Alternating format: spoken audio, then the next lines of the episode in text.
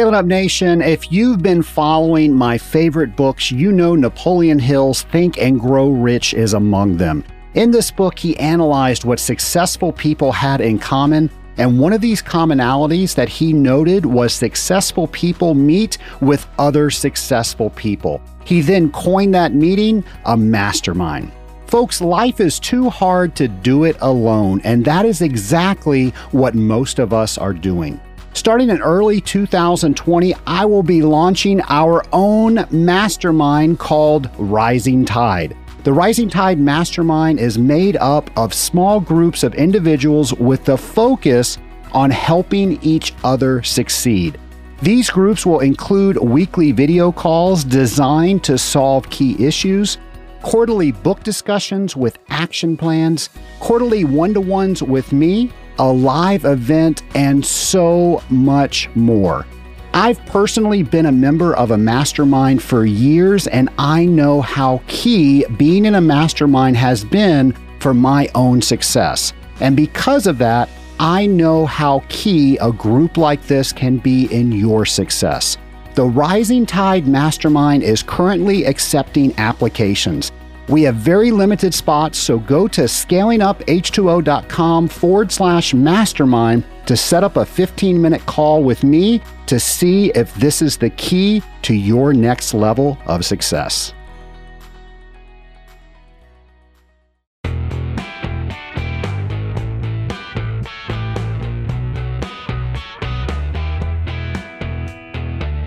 Happy New Year, Scaling Up Nation. Can you believe it? It's twenty twenty. Oh my goodness. It seems like just yesterday I was recording the first episode of twenty nineteen.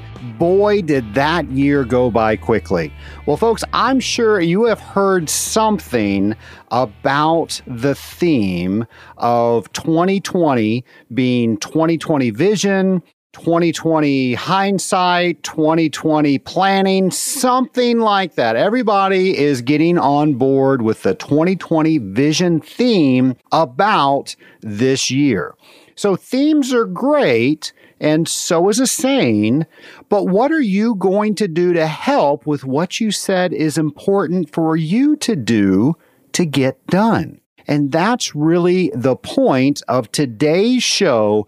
We're going to use the entire show to get twenty twenty off right. We're going to look at last year and try to apply last year to this year and figure out some ways that we can be more effective with what we said was important for us to do this year. One of the books I'm going to bring up is Atomic Habits by James Clear. And he talks about habits are things that we do and they allow us to get done the results that we get. And if we're not happy with the results, we need to look at the things we're doing along the way. And the quote I'm actually going to mention from the book talks about how we start off. If we don't start off correctly, we're not going to get to the destination that we want. And the example that he uses is he talks about a plane taking off in Los Angeles, flying to New York. And he says if the heading was off by just three point five degrees, that plane would miss New York and actually be more than two hundred fifty miles off and be right over D C. So folks, three and a half degrees, probably nobody in the cockpit is going to notice that at L A X. But you better believe that they're going to notice it when they get to D C instead of New York. So my point is, let's make sure that we're starting off right, or the intended end that we were going for will never be reached. Now, a few times last month, I mentioned you all had homework, and that homework was looking at your wins and your losses for last year. So if you will, get that information out, or if you remember what it was, put that in the front of your mind, and we're going to talk about that. First thing we're going to talk about are your wins. So what are the wins you had over the past year? And these are things like accomplishments, breakthroughs, successes, all the wins that you could think of. Now, what are the patterns or the themes that you can see based on those wins? What kept you going when things got tough in your life? What made working on those goals fun? And then what were the synchronicities that you use? What were the habits, the things that you did time and time again that assisted you in getting those items completed? Now, what you're going to find there are certain patterns, things that life was teaching you that worked that we are going to use for this year.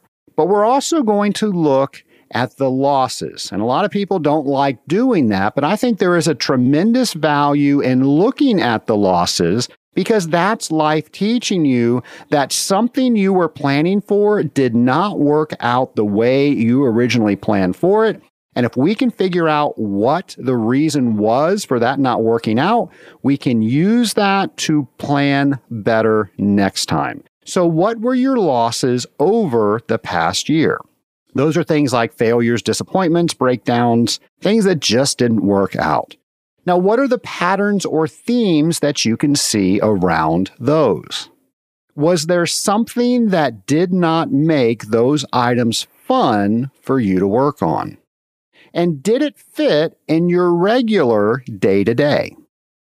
So take a minute and examine all of those and see what life was teaching you. Here's the brutal fact. Most of us don't have a problem with planning. Most of us have an execution problem. We have a problem with execution. We spend time planning to get our goals accomplished and consider that a good plan, but then somehow things never get done. Well, why is that? Well, most of us don't take account that life happens. And when life happens, it is going to change what we originally planned in our plan. So I believe it isn't the planning. The problem is we don't plan for life and we don't bring the plan into our life. All right, that was a whole bunch of words. What the heck is Trace talking about? A good plan at the time we make the plan is the best plan that we could have possibly made it. But if we don't look at the things that life taught us, the things that we're trying to learn from our accomplishments and our losses from last year, we are not going to be able to put a better plan together. So one of the things I'm sure all of you are familiar with is an acronym that we use in planning called SMART. Now, SMART stands for specific, measurable, achievable, relevant, and time-bound. And this is a tool that's been around forever. I know I've taught people that I've worked with to use this tool. But I think that a lot of people don't understand the best way to actually use this tool. Well, let's start out with specific. Specific means you're going to state what you will do. You use action words.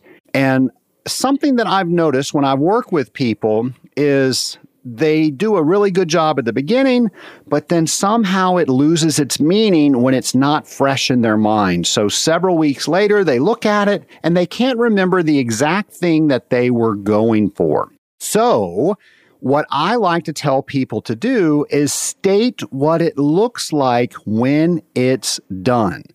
Make sure that you're using action words with that.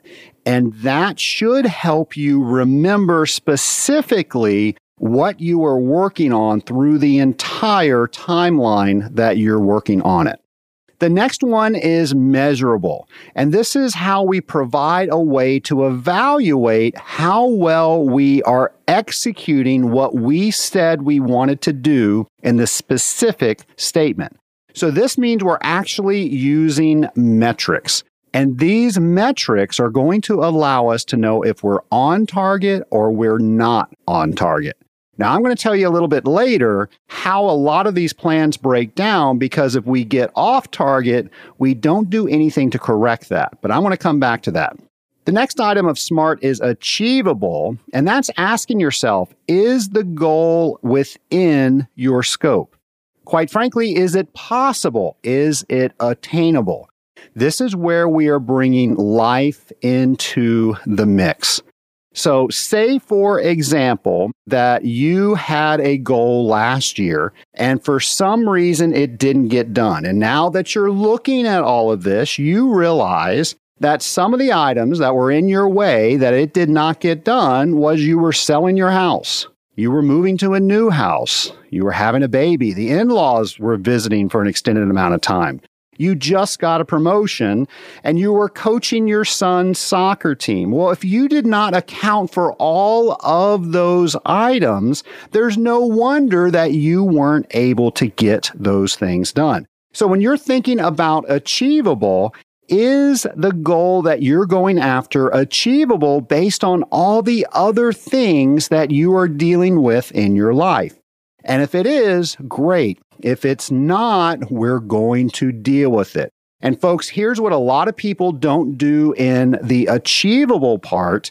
They do not think about the issues, the things that are going to get in their way. Think about those issues, brainstorm those, think about all of the items that are going to get in your way and figure out if you can deal with them. If you can deal with them, figure out how you're going to do that, and then do that. If you can't solve the issues, then you're going to have to work with those issues. So what can you do knowing that you have these issues, but still get done what you want to get done? You might realize that it was too lofty of a goal. So if you were going to get whatever the goal was done within, let's say, a quarter, maybe now you're going to extend that, and now you're just going to get a fraction of the goal. So twenty-five percent of the goal is what we're going to work on this quarter. And now that allows for all of those things that we just identified to happen, and we can still work on this goal. The next item of SMART is relevant. Does the goal make sense within your job function? Now, we can also add personal. With everything you got going on personally, does that make sense? Is that relevant as well? But when I talk with business people, we normally talk about, does it fit within your job function? For example, if I was in sales and I had some sort of goal to do something in accounts receivable, well, that doesn't make a lot of sense. So that might be a weird example, but I think you get the idea. We have to make sure that it logically fits where we sit at our office. The other question on relevant I like to ask is, does it improve the business in some way? So what's the next level that achieving this is going to either take me or take the business? And that's a good way to determine whether it's relevant or not. The last letter in SMART is T, and that stands for time bound. So this is, we are stating when we are going to get that goal done. The way you want to do this is you want to have a specific date that you will have the item done. You write that down, and that's the date that you expect to get things done. Now, normally that's where SMART planning stops. And I have noticed that some people will get some items done and some people won't. So I started reading several books, many of which were last year. And there was one book that I read that I really thought addressed this. It was a book called The thirteen-Week Year. And again, the goal is, many of us don't have a planning issue. Many of us have an execution issue. And that's exactly what the thirteen-week year dealt with. The specific thing the book dealt with was that a year was too long. It was just too long for us to get a hold of and make sure we were effective with that point in time. So here's the example. In January, if we have a goal that's due in December, if we're off we're not really upset about it. Maybe February again, we're not too upset about it. But when December comes around and we see that we don't have a lot of days left to get this goal done, we're now working frantically on it. What they propose in the book is why not use that to our benefit? So they say split up your year into four thirteen-week years. So each and every thirteen weeks, that's a quarter, by the way, you are going to pretty much treat it as the end of the year. So what am I going to do this year, or in their language, what am I going to do in the next thirteen weeks? That's going to be our goals. The other thing they say is we have to evaluate what we say we're going to do. We've identified all of those issues. Well, now we have to make sure that we really did solve those issues. So what they have in the thirteen-week year, and you don't need this matrix, but it does help. And by the way, if you want the book, you can go to an affiliate site we set up for Amazon. It's scaling up h two o dot com forward slash 13. That's the number thirteen-week year. So forward slash thirteen-week year. Anyway, they have a template in there. And basically what they're having you do is write down everything you're going to do each and every week. Now, it's not as complicated as it sounds. So I'm not writing every one thing. I'm pretty much writing themes of what I'm going to do and what I'm going to achieve on week one, week two, week three, and so on. And a lot of those things repeat. Like it might mean I'm going to do three extra sales calls each and every week, and then that just follows through. So they don't have to be unique for each and every week. But we are going to evaluate how well we ended each and every week. Did we do what we said we needed to do by working backwards to achieve those goals? So we have what we said we were going to do week one. Did we do that? If we did, great. If we just hit the target, we can move to week two. We can do exactly what week two said. If we overachieve the target, maybe we can adjust part of that, or we can just keep it knowing that we're going to complete it early. Now, let's say we did not hit the target. We came short of that target. Well, now in week two, we're going to have to do something different to get us back on track. So at the end of our thirteen weeks, we're going to hit that target. And folks, I truly believe that's where our planning breaks down.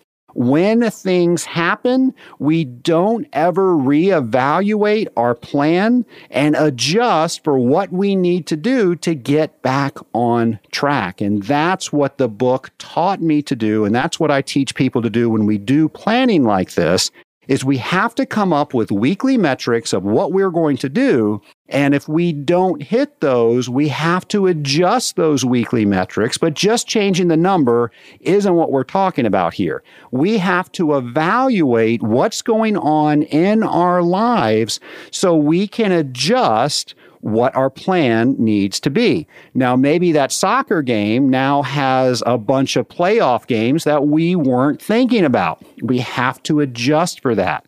And if we do that each and every week, we can still adjust it to hit our target. Now, let's say you didn't hit your target because you spent three days binge watching a Full House marathon on Netflix. Well, folks, not much you can do about that. You're just not spending your time right, unless your goal was to watch all the Full House on Netflix. I think you get what I am saying. We're going to take what life is teaching us, we're going to apply that, and we're going to always reevaluate our plans.